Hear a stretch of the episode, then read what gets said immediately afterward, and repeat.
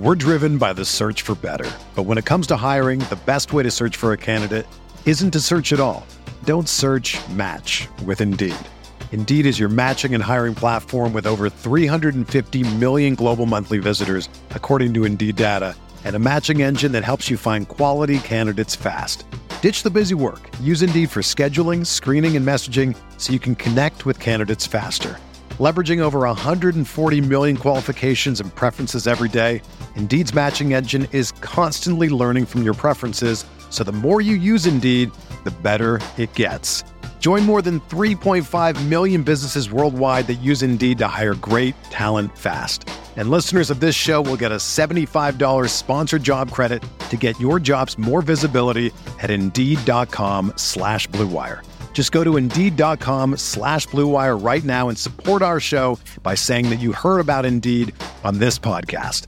That's Indeed.com slash BlueWire. Terms and conditions apply. Need to hire? You need Indeed. The baseball season is go, go, go. It's nonstop, relentless for every night, six straight months, and then hopefully another month in October. You also have work, friends, family, and a million other things going on. That's when you reach for a Coors Light.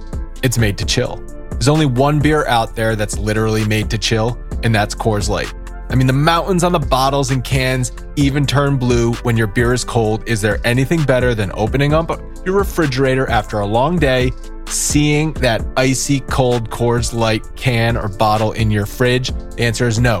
There's nothing better. That's why when it's time to chill, you choose Coors Light. It's mountain cold refreshment made to chill. Coors Light is the one I choose when I need to unwind. So that's why when you want to hit reset, reach for a beer that's made to chill. Get Coors Light in the new look delivered straight to your door with Drizly or Instacart. Coors Brewing Company, Golden, Colorado. And as always, celebrate.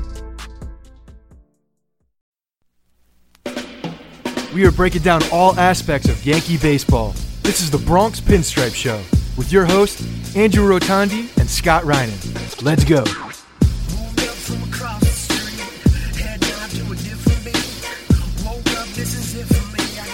What's up, everyone? Welcome to the Bronx Pinstripe Show, episode 107. Today, Scott and I are joined by Barstool JJ. What's up, man? Chilling, just hanging out in uh, New York, holding down the fort for the off season. Scott, how's it going down in Virginia Beach? Good man. I'm uh, I'm I'm getting pumped up now for Mr. Matt Holliday. I had to do some research to to actually get a little bit excited about this dude, but um, now now I'm pumped up. I'm I'm ready to go with this kid. He's he's a monster. Monster. Am I allowed to? Well, it's not a curse. I watched the GIF of him taking that line drive off the dick like a Yep. hundred times yesterday. I tweeted the same thing.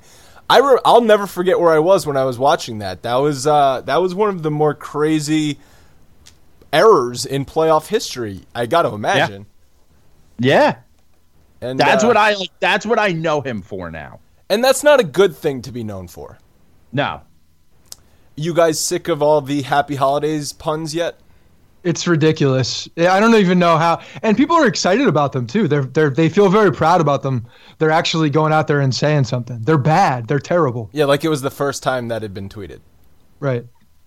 I can't wait to see what like real news organizations or even like the Yankees social media team comes up with for like memes and gifs uh, for like every time he hits a home run. It'll be like July with a Santa hat on. Or uh, what John Sterling has in store for us all. Oh my God, yeah. He's already got interns uh, writing out stuff for him. Can't say Christmas, so happy holidays. It's perfect. I love it. I, I thought they it made sense for the Yankees to sign Holliday since they traded away one bald guy in McCann. They needed to bring in Holliday. I love the- protocol. You got to do the protocol. You got to make sure the bald dudes are in the building. You got to make sure there's old dudes in the building. They're checking boxes. The Yankees are doing their thing.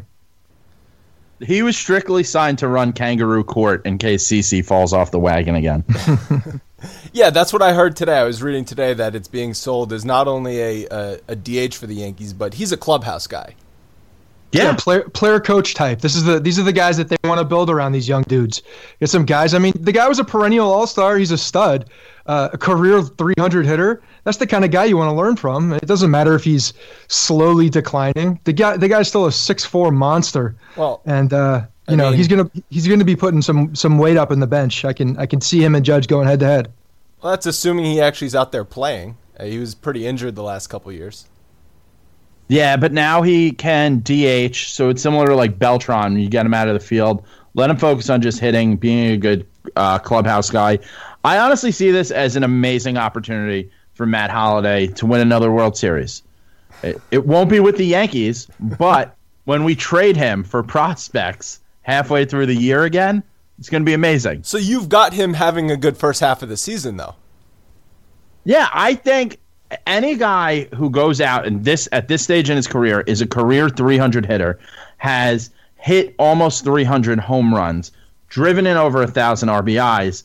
When you take half the game away from him and let him just focus on hitting, it's what we saw in Beltran last year. I think it's what we saw in A Rod two years ago, but you know, five years younger.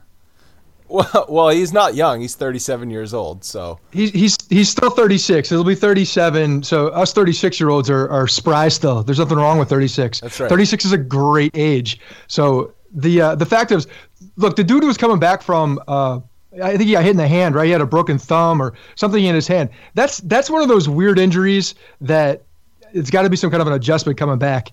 And when he did come back, I mean, he was back for like what three games? It was only a few games. He did hit a home run.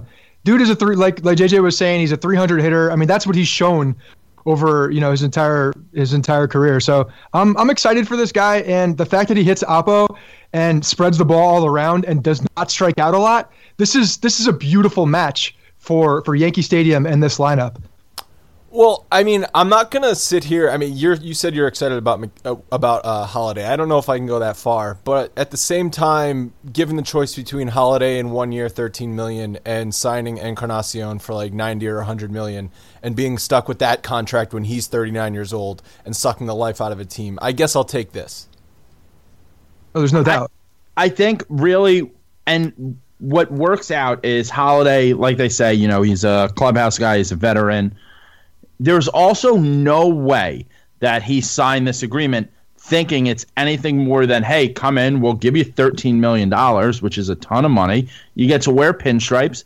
Who knows? Maybe these young guys get hot and we make a run at this. Or you're going to get traded to a contender and get a chance to win the same way we had, you know, the, the closers in the World Series last year. Beltran was put in a great position to go out there and win again. And, you know, the Yankees have a million prospects. They're not all going to pan out. But if we could get one or two more by moving a guy like Holliday in the event that we're not, you know, a winning team, then that's just more that we have in our arsenal to trade in the coming years as we build this superpower uh, coming out after the 2018 season. No, this is a great sales pitch. This is a great sales pitch because Brian Cashman now is touting the the quality of team that he trades his big boys to, and and now is selling people selling veterans on the quality of team that they will be traded to halfway through the season. This is it's beautiful. It's it's a genius move by Cashman. Well, it's, it's, Yeah. it's certainly a low risk, high reward uh, situation. If Holliday sucks, then they can just move on from him after a year. And like you guys have been saying, if he does produce, you either get his production for the whole season and make a playoff push, which would be ideal, or you trade him mid-season. I think I remember when Frank Thomas went to the Oakland A's, and everyone thought he was done because he was injured in Chicago, and he had like a renaissance couple years for them. So if you're Matt Holliday, you're thinking I could stick around the AL DH and make like 40 more million dollars into my late 30s, early 40s. So he does have a lot to play for, even though you might not think so. The lifetime of a player is definitely extended. I mean, look what Cuddyer was doing in New York. I mean, he he got a he got he got a nice little payday, uh, was was having a, a decent year. But when he when he actually signed that deal after Colorado, how old was he? 35, 30. He was 35, 36 years old. I mean, he was he was definitely pushing the age and got another contract. So, you know, maybe Holliday is playing for another two year contract, possibly if he could sign or if he could put some big numbers. You never know. I just see some Yankee fans on Twitter uh, legitimately excited for this. Um, and Scott, I know you said you were excited, but But are you really? I mean, you can only get so much, so many expectations for, for you, this kind you just got to look at the situation. That's the biggest thing. When you look at the situation and what happened and what we needed, and then what Cashman went out to get, while while still staying on this this you know this uh, this path towards youth, and then that's exactly what he did. He got a guy who has something to prove, who is going to be only at, at the DH spot. Like JJ was saying, you're cutting half of it out. I mean, there's a there's a much bigger chance now that he can stay healthy. Uh, I, I look at a you know a hit by pitch as a fluke injury. He was dealing with two hamstrings the year before that, but I mean his track record. He's he plays games. He's and and he's a career 300 guy. So yeah, I, I like the move. I think it I think it could be a a good spike for one year. If you also think about it too, just from like a uh, a number standpoint, last year we paid A Rod twenty seven million dollars to hit what nine home runs. We had Beltran and McCann take some at bats as DH spot. We've now cleared out Beltran's salary totally.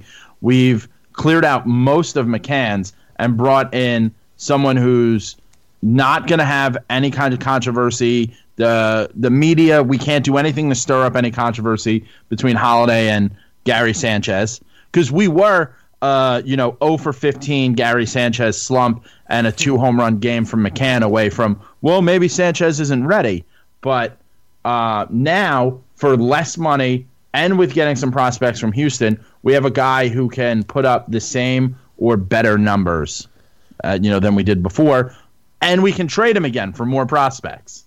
Yeah, that's actually an interesting point you bring up, and it's it's related to one of the mailbag questions from at Jay Collier on Twitter. We got he said, "Would you rather have kept McCann instead of signing Holliday?" And I think to your point, JJ, you were you were kind of saying that uh, as far as production goes, if you look at the numbers, McCann and Holliday, there's not really much difference. Uh, yes, one guy hits from the right side, one guy hit, hits from the left side, depending on what you prefer for your lineup. That can make a difference, but. Uh, McCann, you think maybe he uh, there would be some controversy with catcher, and I know Scott and I have talked about this in the past. Maybe McCann requested to be traded because he saw he was only going to be a DH backup first baseman, and he has a vesting option in his contract where he makes another 15 million bucks in 2018 if he catches 90 games. So th- I think there might have been some behind the scenes stuff going on with McCann, maybe requesting a trade if I've learned anything from watching the TV show Pitch on Fox, it's that they go to the veteran catcher and give him the option to waive his no trade clause. And that's probably exactly what happened. They, you know, probably went to him. He, you know, his agent hears it, and they probably positioned it exactly the way you said, but so he comes like it's his idea. Like, you know, maybe it wouldn't be that bad so that he can go get his 90 games catching. Is well, that- and I think I don't think McCann actually stirred away from that. He was he when he went on. Uh, I think he was on WFAN talking to Francesa. He was he was talking about that. He did not. He wasn't ready to give up the catching position. So, you know that that is the the kind of the undertone of yeah. I was I'm not ready to give up the catching position, and no, I'm not ready to give up the possibility to get that option. I think if you also compare Holliday to McCann, now don't get me wrong, McCann you know has been a, a, a pretty good player throughout his career, but with Gary Sanchez coming up, and he will need some guidance. Joe Girardi was a major league catcher for years. He can provide that guidance for him. When we look at guys like Aaron Judge, uh, eventually Clint Frazier, uh, we might have Tyler Austin in the outfield some having the outfield leadership that someone like Holliday can give is going to be big because Gardner's been a great Yankee, but a great baseball player. He's a one time All Star. Ellsbury got a huge contract on steroids, you know, has an inability to stay healthy. Uh, doesn't really seem like a guy who's going to take that veteran leadership. Let me coach you through your first year up here uh, that he can provide to someone like you know to guys like Clint, Judge, and Austin. You know, helping them adjust to the major league level, playing major league outfield, and you know preparing for games the right way. Well, what happens if they trade Gardner? I'm a little worried that maybe this is uh, in the back of Cashman's mind a contingency plan for if they do in fact trade Gardner. Oh, See that that's the one thing that gets do. me worried. Yeah, that's the one thing that gets me worried. Not so much that they would trade Gardner, but that, that Holliday would be a contingency plan for left field. Right. That's, that's the only thing that worries me is that that Cashman has that in the back of his mind. But I mean, knowing what Holliday did uh, last year, the year before that with the injuries, the hamstring injuries as well, the the fact that he is a below average outfielder, it's it's the writing's on the wall that this guy needs the the DH spot to be productive at this point in his career. And so even if they do trade Gardner, I don't think that's uh, it's going to be a holiday job. I think you're going to look at more of the you know going younger with some of the guys in, in the system. Yeah, I, I think Clint Clint Frazier is a hot streak away from coming up. He'll be up May or June, latest July, uh, because you know that that's what they told him when they traded for him. I know you guys had him on. Um, he just he needs to you know get a few more games under his belt at AAA. But most of the you know the you know really good impact players don't spend a ton of time at AAA. They kind of uh, you know stop in there for a little bit. And I think that's going to be the situation with Clint. And you know the the job will be his soon. So I really wouldn't be surprised if they move Gardner. I said that last offseason too, and it just it just seemed like it was always so close to happening. There was always so many rumors, and it never actually happened. Um, I agree with you that at this point it seems like they are set on moving Gardner, especially because when we did talk to Frazier, he said they moved him to left field full time. I know he's playing a lot of center field with Cleveland, um, but now he's left fielder full time. So, wow, you actually think as soon as like late spring he could be in the majors? That's um, that's faster than I thought. But I guess if they do trade Gardner, that is that is a good plan to have. If, unless, of course, he really really struggles, but you, would hope that wouldn't happen. Yeah, I mean that's my understanding from uh, some uh, really reliable sources, and at the same time, if they can give him the at bats, provided he doesn't come up and you know hit a buck fifty, you know you let him sort it out in you know at the major league level every day. There's nothing more he's going to learn in Scranton than he will in the Bronx if we're not really you know contending for a World Series this year. Yeah, and uh, I guess even though Holliday can't catch like McCann could, he can still play first base at least to the level that McCann could. Um, I know I was seeing, I was following some tweets right before we got on. I guess Cas- I guess Cashman was speaking to the media, and he said he's going to let uh, their plan is to let Tyler Austin and Greg Bird fight it out at first base, but um, I guess Holliday's there as a backup to the backup first baseman. Well, I think that there's flexibility, which is nice. I mean, we all he's not he's not a superior defender by any means at any position. So the fact that he can play other you know multiple positions gives Girardi more flexibility because Austin's same guy in the sense that he can play multiple positions. He's younger, he's faster, he's probably better with the glove at this point. But he is also a, a flexible option for Girardi. I mean, you know that Bird's going to be unless he just completely bottoms out in spring training. He's going to be the uh, practically everyday first baseman. So I think that it will be to give him rest uh, but I think Austin, you're going to see as a almost a super utility guy. All right, I want to move on to. Uh, I tweeted out a Twitter poll from at Yankees Podcast. It's our uh, our show Twitter account. If you don't follow it, definitely follow at Yankees Podcast. And I asked if you could only make one move, would you sign a starter, reliever, or offense? And surprisingly, 66% answered starter. And I think that probably speaks to how big of a question mark the rotation is. But today, Rich Hill re-signed with the Dodgers, three years, forty-eight million, which uh, might have been too rich for Cashman's blood. Not sure. I know the Yankees were a leading candidate for him. But JJ, are you surprised um, considering the the quality of starters on the open market versus the quality of relievers and hitters on the open market that uh, sixty-six percent would would most uh, want to sign a starter? Yeah, I mean, I think you know starting pitching. So you know, to kind of just for a second when we are talking about the first baseman, it's bad that as a Yankee fan, because we've had Teixeira for so long, I'm conditioned to like, well, we need three backups because there's going to be injuries. And I think that's where our rotation is now. Um, you know, at some point, CC's going to have something and miss, you know, a handful of starts, whether it's, you know, he goes on the 10 day. Shockingly made or, 30 starts last year, though.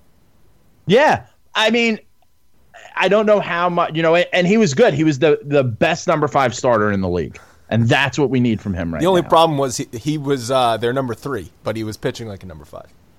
He's the best number five starter in the league. That's put it on a T-shirt. Um, and he, when you look at Tanaka, at some point he's going to need to skip a start, get stretched out to like his, you know, Asian month between starts um, and then we've got a lot of question marks. So getting uh, another starter in there would be nice. I did not want to see us commit three years and that kind of money to Rich Hill, though. I know that would have been. It would have been so painful watching that guy go on the DL every July and August with a blister. It just it would have been like Mark Teixeira all over again, having dizziness spells or being dehydrated or whatever it was he was always uh, suffering from. I honestly think if he didn't die, we were going to trade for Jose Fernandez this offseason. We were going to package up a bunch of prospects. Well, well, well, I wouldn't have minded that. The guy was talented. Yeah, no, I mean, he was on our radar anyway. And I think that that's something we definitely would have looked at. And I know it's it's bad to say, but when I turned on SportsCenter that morning, I saw he died. My first reaction was, "Oh, so we're not going to trade for him." I think that was the, most Yankee fans' reaction. Yeah. Oh God, the fact that we would uh, we're considering getting giving up like the entire farm system for a starting pitcher because they're talking about sale in the same in the same way, and I just I have such a hard time dealing this many prospects and all the things that we've been building towards for for one guy that's you know an arm injury away from uh, a completely different pitcher because it seems like now it's happening over and over and over again with these guys. So I, I like the fact that they're they're not going to be going up like Rich Hill.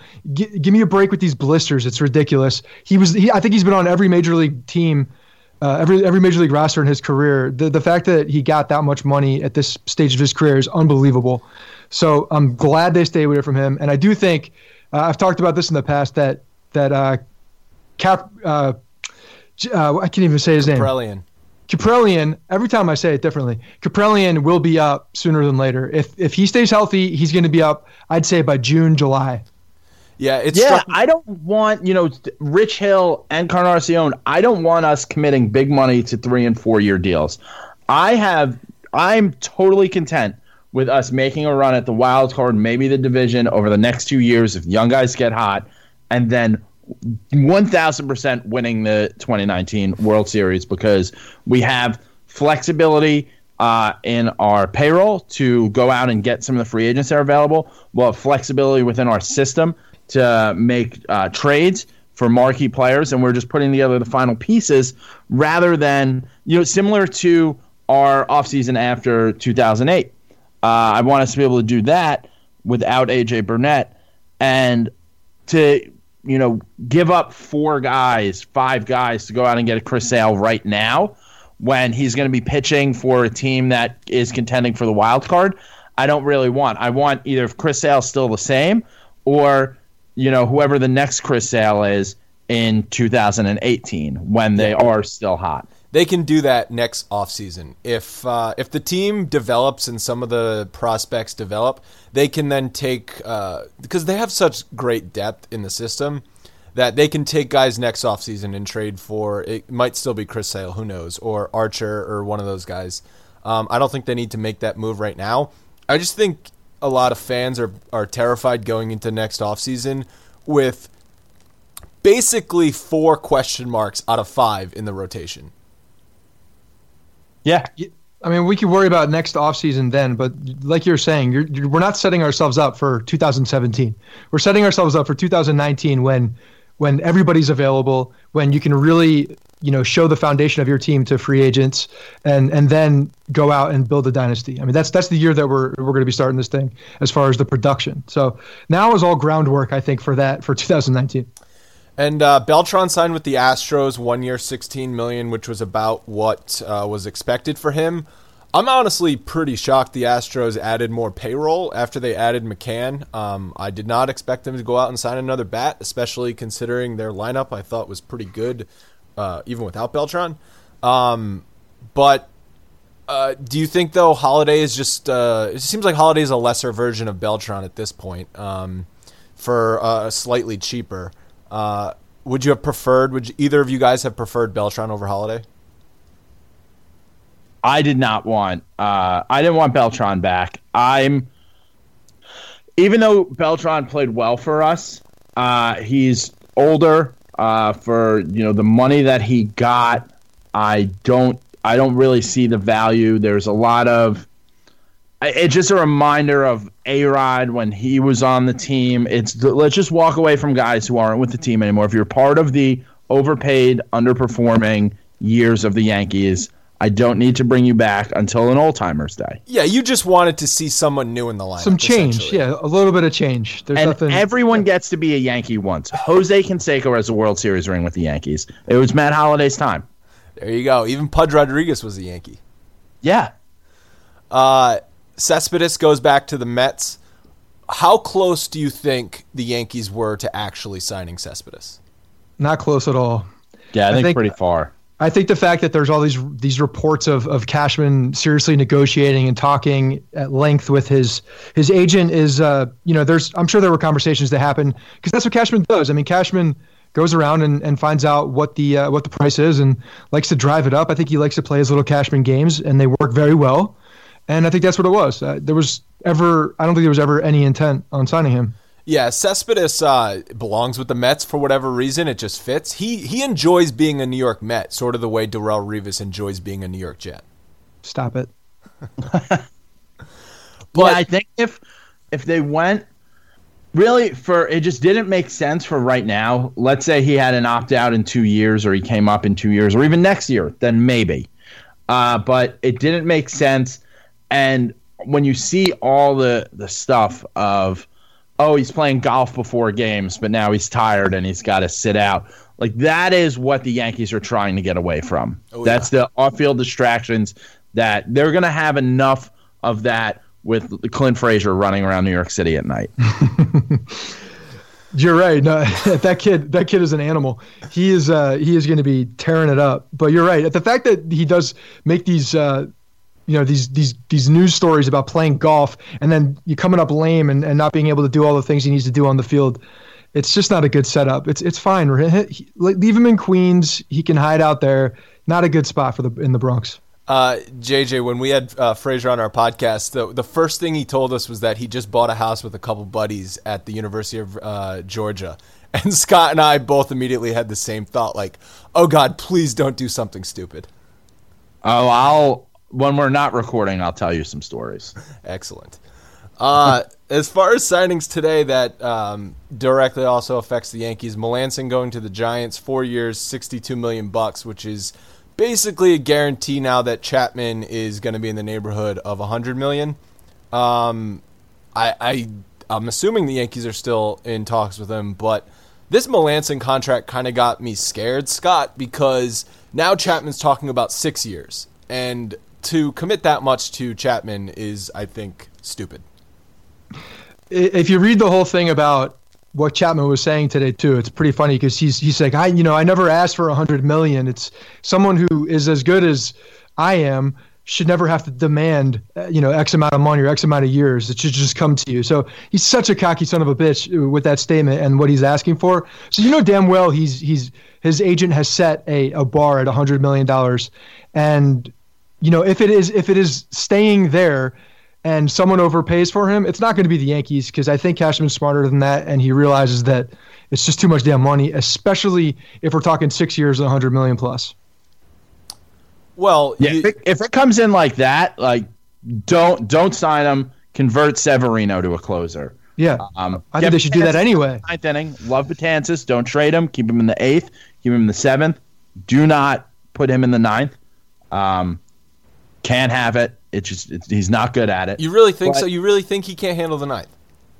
I think he's shown us several times that It was he's not. really it was really September of last year uh, when he was completely burned out. I mean, that game in Fenway sticks out to me as the biggest meltdown of all meltdowns. But if you look at what he was doing leading up to that, he was pitching so often, and the way Girardi warms these guys up, it's like they're pitching a they're pitching a whole outing in the bullpen every other day before they even actually get onto the actual mound. Yeah, Baseball Reference is going to have to add a category of, of warm up pitches.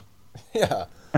and uh, I, I mean, I agree that I think uh, there is some slight concerns with Betances in the ninth, but if he's their closer next year, I'm not. I mean, I still think he's one of, would be one of the better closers in the league. if he ends up being the closer, like I'm not, I'm not going to lose sleep over it. I'd prefer we brought someone else in as a closer. He's, uh, I, I don't have his splits by inning, but he is. I, ju- I feel like he's much better in the seventh or eighth than he is in the ninth. given the choice between uh, Betances or Chapman for six years, $100 million? See, I don't think, similar to what Scott said, I don't think we're going to get to that. I think people throw out these numbers and it's, you know, six years, $100 million, Bryce Harper, 10 years, $400 million. Yeah. And those are just Yankee numbers. Someone throws out a number and says, Will the Yankees pay this? If the Yankees say no, that number continues to drop. And for someone like Chapman, um, and it'll happen the same thing with Harper, is the the agents know, you know, whether it's they go, all right, 100, six years, no, 99, no, 98. And they just go, the Yankees, if everyone will come in at 85, then the Yankees will be, all right, we'll go to 90. Then, all right, you get them. Uh, I think it's a game that Cashman plays when he is buying to say, all right, no, we're not going to do that. And no one else is going to jump above the Yankees. For anyone else uh, no one else has the money to make that move or the need to. Dodgers. Um, I, I don't I don't see them making that move. They've got so much money committed already. Yeah, it doesn't seem like they give a crap. I don't know. The new CBA will be interesting. Yeah, I, th- yeah. I think that's what's going to to open the door and close the door for a lot of different teams is this new CBA and how willing the owners are to to part with this you know with the with the tax money. I mean, it's it's a big deal, and I think it's when you're when you're talking about the the bigger name free agent guys, uh, it's directly going to affect them. And I think another team that would that would possibly pony up that money are the Nationals. I mean, they're he's one of the uh, their owners are one of the richest guys in the uh, in the world. They, they they have more money than God. I mean, they can spend it if they want to. It's just a matter if they he wants to play with that play that game and spend that extra money. So. Yeah. All those teams are not in the AL East, so I'm comfortable. And just to go back to Betances, I looked it up. His ERA in the seventh inning, it by inning, sixth inning is 1.10. By the uh, in the sixth, oh no, in seventh innings 197, eighth 165, ninth 429. Yeah, there's there's a sample size issue going on there, but yeah, but I get what you're saying. 59, uh, 50 innings in the ninth inning, 59 in the seventh, 120 in the eighth. He spent most of his career there. Yeah. Uh, you know, I just think it's um, it's something he could probably overcome. But if see, that's the thing. I think he needs more time there as well. I, look, I'm not I'm not saying that he's not better in the eighth because I actually do think he's better in the eighth. But I don't think he's a guy that can't pitch the ninth and become extremely effective in the ninth. I mean, the guy has got you know, all world stuff, as good as stuff as anybody in the bigs. I think it's between the ears at this point and getting comfortable with that ninth and and making sure that you know he knows the guy. And I think the overwork is an issue. I think he does tend to get tired at the end of the season. So that's something that Girardi is actually going to have to do more than Betances because I think he does. Uh, and when when he gets tired, he I think his his mentality changes. Where where you guys mentioned the the new CBA. Uh, Thankfully, there will not be a lockout. It would have been classic MLB to have a lockout and ruin any momentum that they gained from the Cubs winning the World Series. Uh, but there's a five year deal. And uh, well, you guys. Here's what I thought was going to happen I thought that Cespedes was going to agree to a new contract but like the Mets wouldn't sign like send it into the office or they'd schedule the signing for after, then we'd have like a, a week long lockout and Cespedes would be like, ah, actually I changed my mind. uh, because that's what happens to the Mets. Right. Someone sends someone sends a fax that doesn't get received. Yeah, like they forgot the cover page, so it yeah. just got thrown in the trash. Yeah, that's peak Wilpons right there. Um, but uh, I was reading some stuff about the new CBA, and there are some people fearful that the, it's going to be like World War III uh, during the next negotiations because revenue is continuing to grow. Uh, they expected it to be at like 15 billion by 2021 throughout the league, and uh, there's just now more rules for teams to spend less money on players. So there's the fear that owners are just going to be pocketing all this. Uh, luxury tax numbers are going up However, the penalties are also increasing. So the the more you spend, the more you're going to be penalized. And teams like the Dodgers, teams like the Yankees, teams like the Cubs are going to be less likely to exceed the luxury tax because of those strict penalties. Um, there's a new qualifying offer system, which I swear you better be a brain surgery to understand because I was reading that thing, and with all of the contingency draft picks, I could not even really make sense of it. Um, the international player market it will now have a cap, so uh, no more signing guys um, to like Shohei Otani is going to be an issue when he comes over from Japan because there's a five million dollar cap annually on the on these guys. No Um, more Moncada signings. Uh, no more what?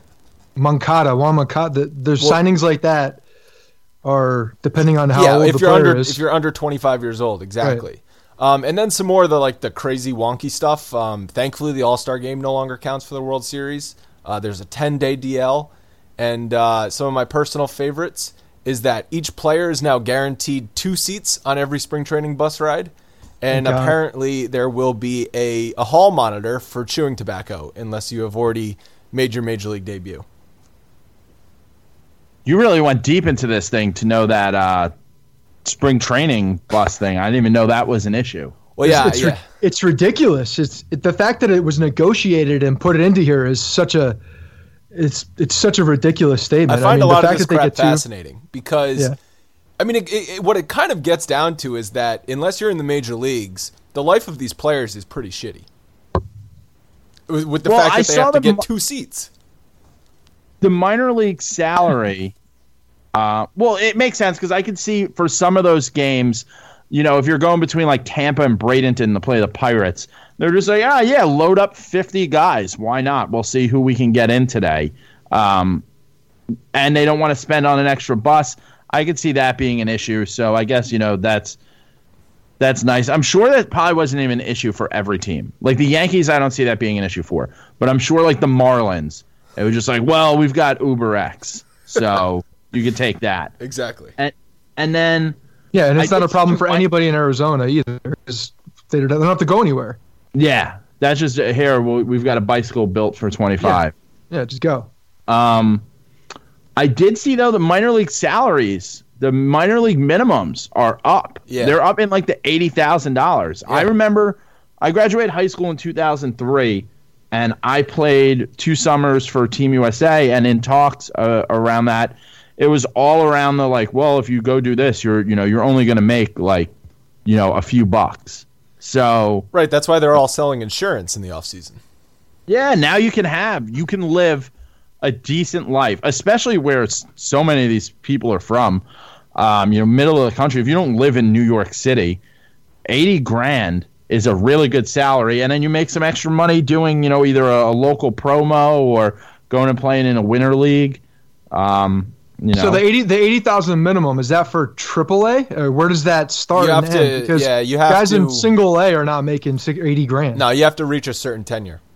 oh, okay. See, I didn't see that. There's still read the dudes riding thing. around the farm in like in like you know Iowa and not making any money. They're making fifty grand uh, max, Right. maxed out. Like that's the baller on the team. Yeah, I Oh, mean, okay. I didn't know that. The, it's a number that they can now slap on to a contract, or not a contract, but slap as a headline and say, "Hey, look, you're going to make 80k. We do care about our players." When in reality, I, I, I really Yeah. don't think Hey, it you get two applies to bus many seats. people.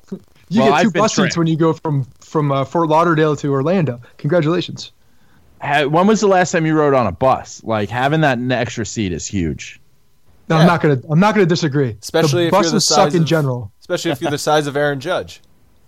Oh my god, yeah.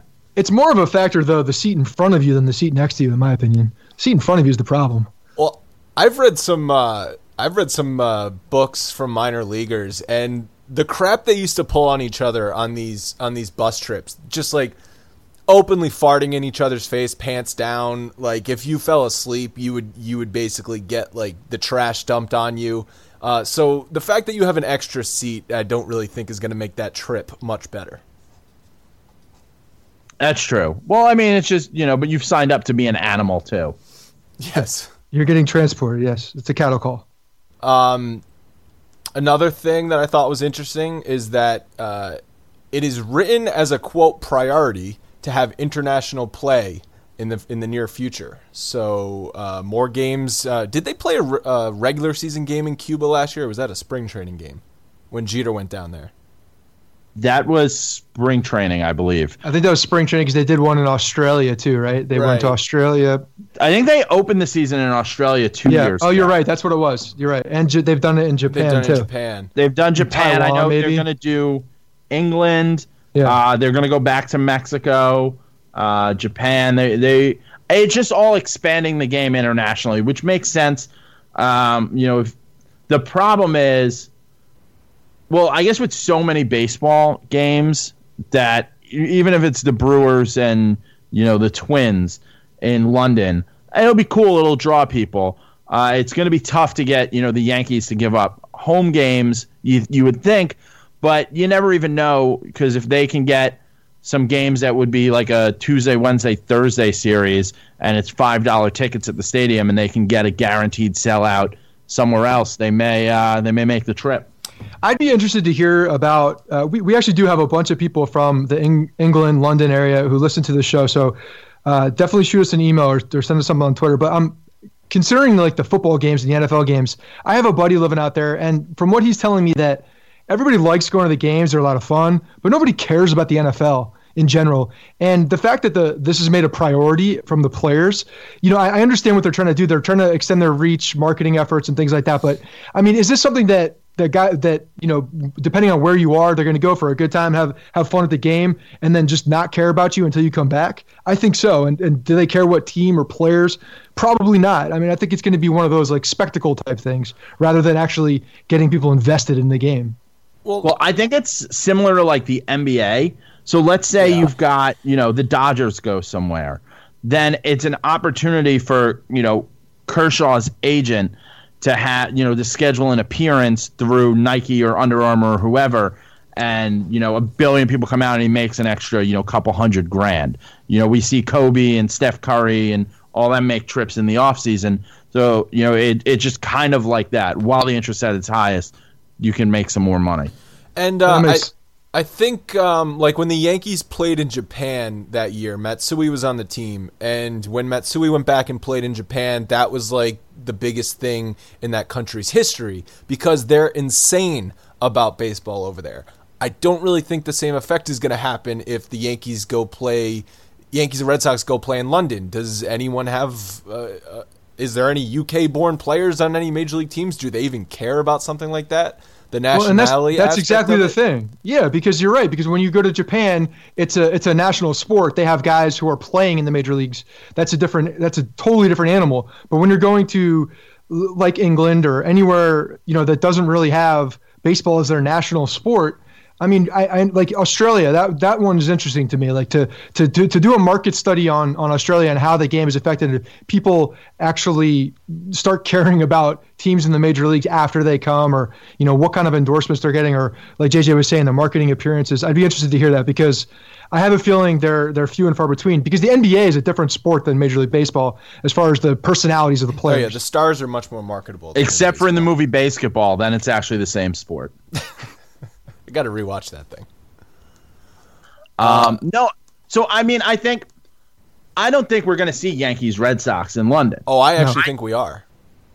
Well, maybe London because that's a quick flight. I think for a lot of these, um, well, maybe if it's a Red Sox home game, the Red Sox give up thirty-five thousand people to go play somewhere where they get ticket sales for you know 70,000 people or wherever they whatever venue they decide to stick the, these games in uh, I think there's definitely opportunity there. But I think we're going to see a lot of games that would get 20,000 people in Minnesota if that uh, you know played somewhere where you know 50,000 people are going to come out because it's you know only 3 games uh, and you know they're only coming to our country once then you know next year they're somewhere else I agree the, the thing, with you that um, a team like Minnesota does have more of a desire to go, but I think this is going to be a mandate from baseball, and they're going to want to send the Yankees, the Red Sox, the Dodgers, the Cubs, those types of teams to a to a town like London because they don't want to mess that up. They want they right. have one chance with to have baseball enter that market. They're not going to mess around with the Twins versus the Tigers. They're going to send the biggest teams. And as far as the Yankees, you said the Red Sox aren't going to care because they only have 30,000 seat stadium. Well, I mean, I know you were at the stadium a bunch last year. If you looked around, the thing was half full. So they're also not according to for, John Sterling, not according to Michael Kay. They're also yeah, it was half full, but those tickets are sold. Yeah, they're all sold. The, the, you're right though in the sense that Major League Baseball is not going to screw this up. They do have a shot. It's not like the NFL where they can send the Jaguars and the Titans to London and they'll sell out a game because it's the NFL. The NFL has 16 games. They're you know the people are going to go. The fact is baseball is a totally different animal. And I think JJ's right. If they do go to London or wherever, they are going to send their biggest attraction because they need to make it a good experience. They need to make sure that it does make a mark on that on that country and the people that actually go. Because if it is a crappy game and there's not you know high high level players there, then they're not going to care for the next time. And that's obviously the goal. It's not a, a one time thing. It's they're trying to get the reach for you know the next 15, 20 years.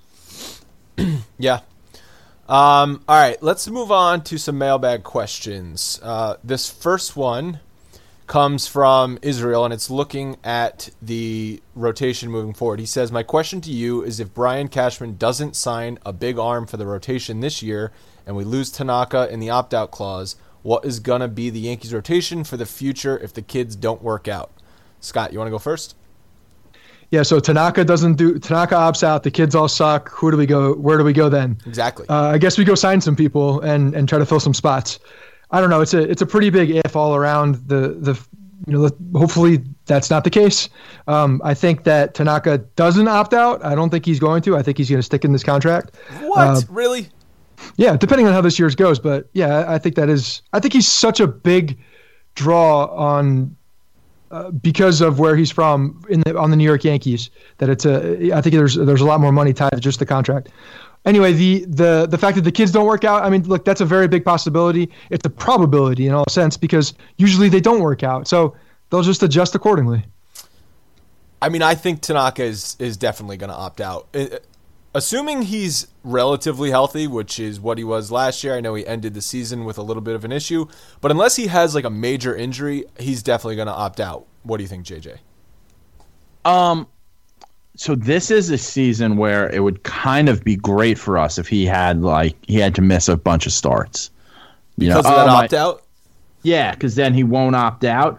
But at the same time, if he opts out, I don't necessarily it, it, it all has to do with how healthy he is this year. But again, I don't see other teams throwing more money than we've already thrown at a guy who already has a documented, you know, I'm one pitch away. I mean, every pitcher is, but more than other pitchers, I'm one pitch away from, uh, you know, being out for a year, if not longer. And also, I'm routinely going to have to uh, have extra days off in between my starts. So you know, there's just more to to kind of cater to, but then also to I think you know Scott's point. There's so much more for a Japanese player in New York or Los Angeles uh, in terms of marketing opportunities. You know, being a face for their country and uh, you know you know making more money off the field that I could I can see him staying and you know getting that kind of that legacy here in America uh, you think about, you know, Matsui went and played a few years, you know, other places, but you know, you get to see at Old Timers Day the reaction to him when he comes back. It could be something that you know interests Tanaka, and luckily we have some Japanese players who you know can be in his ear and and tell him, hey, this is what it's like. You know, this is what life is like after being a Yankee. Uh, I think that was a big thing that Robinson Cano missed out on when he made his decision no. to go to Seattle. No, didn't you hear? He loves Seattle now. Now that he doesn't have that stomach issue, Seattle's the greatest place on earth.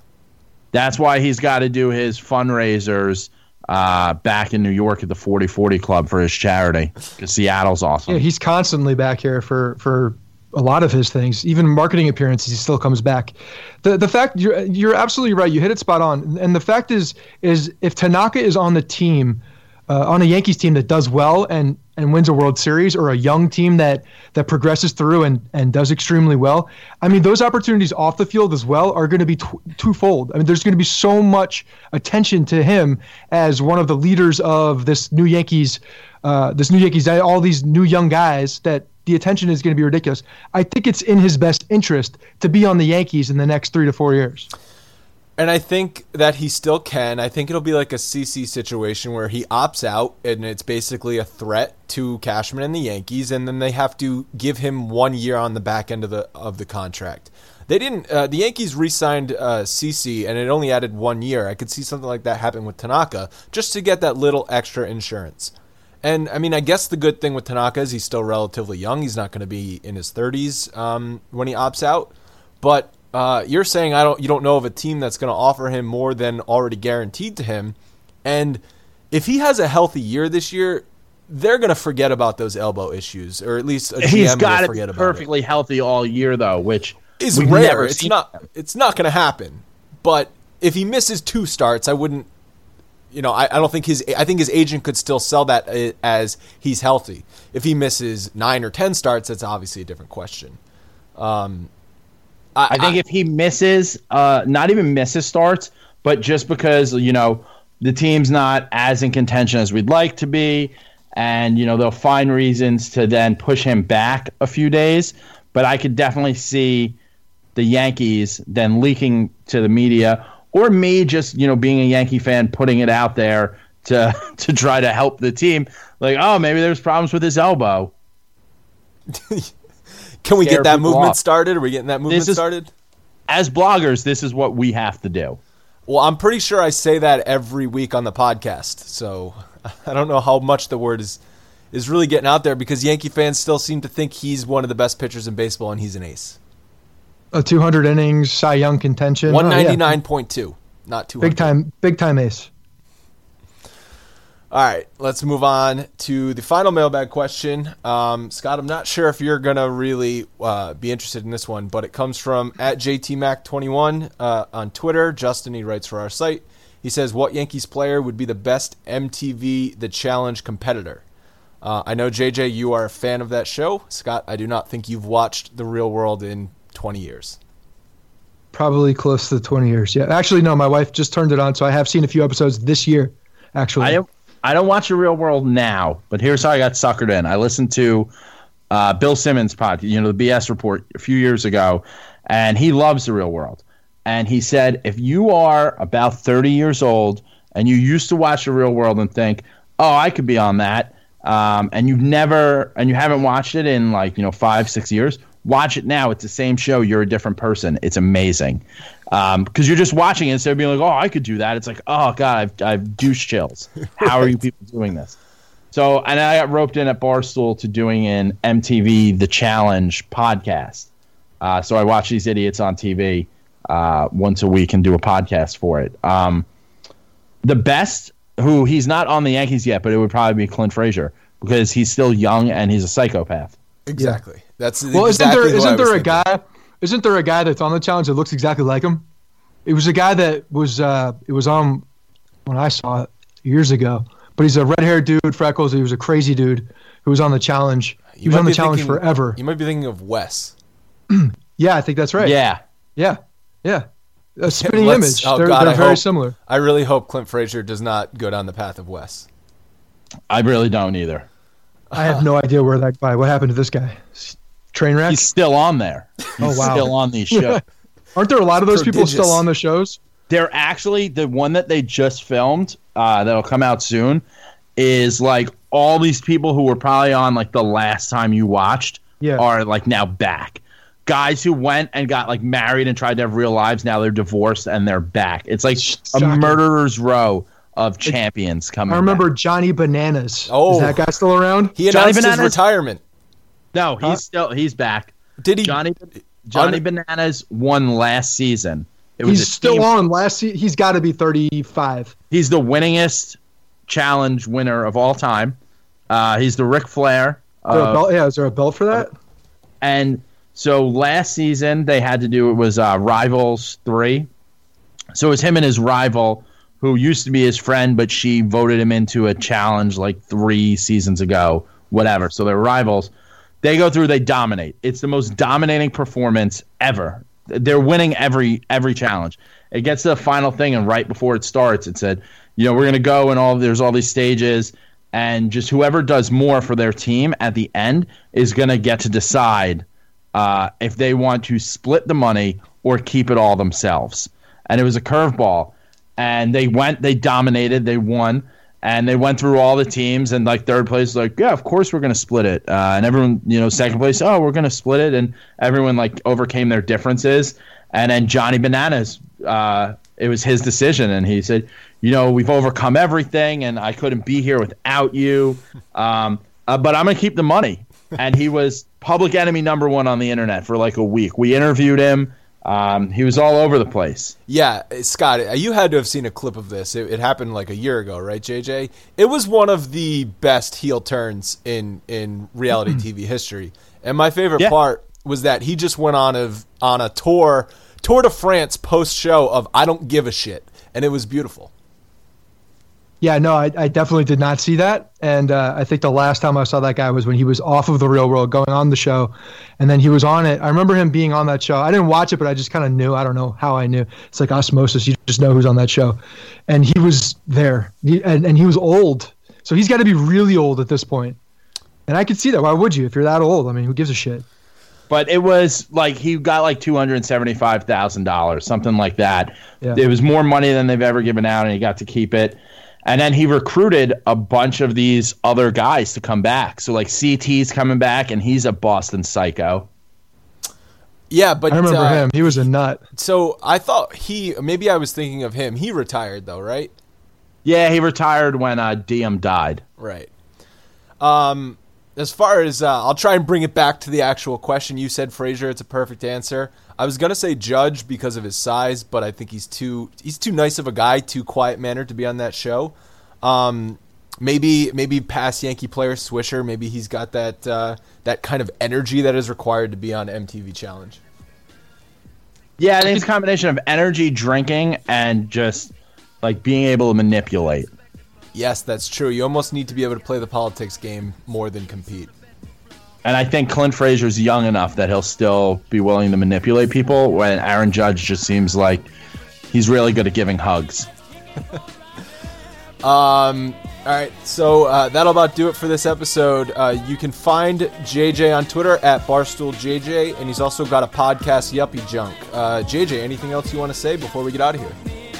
No, uh, follow me on Twitter and yeah, listen to my podcast. It's uh, either me and my friends or my dad or whoever I feel like talking to. Sometimes comedians, entertainment personalities, just shooting the shit for an hour. Comes out every Monday. Find it on all major podcast networks and its website, yuppiejunk.com. Scott, any last words before we get out of here?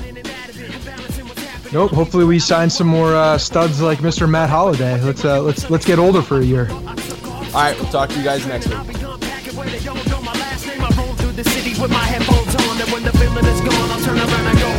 Hey guys, thanks for listening to the Bronx Pinstripe Show. Make sure you find us on iTunes and subscribe so you can get all new episodes directly onto your phone. If you do like the show, we'd love for you to take a minute and give us a five star rating and review in iTunes. It really helps us out and allows us to create more shows. We're on Twitter at Bronx Pinstripes and the same on Facebook. You can always find us there talking Yankee baseball. Thanks again, guys, for your support. Really appreciate it, and go Yankees.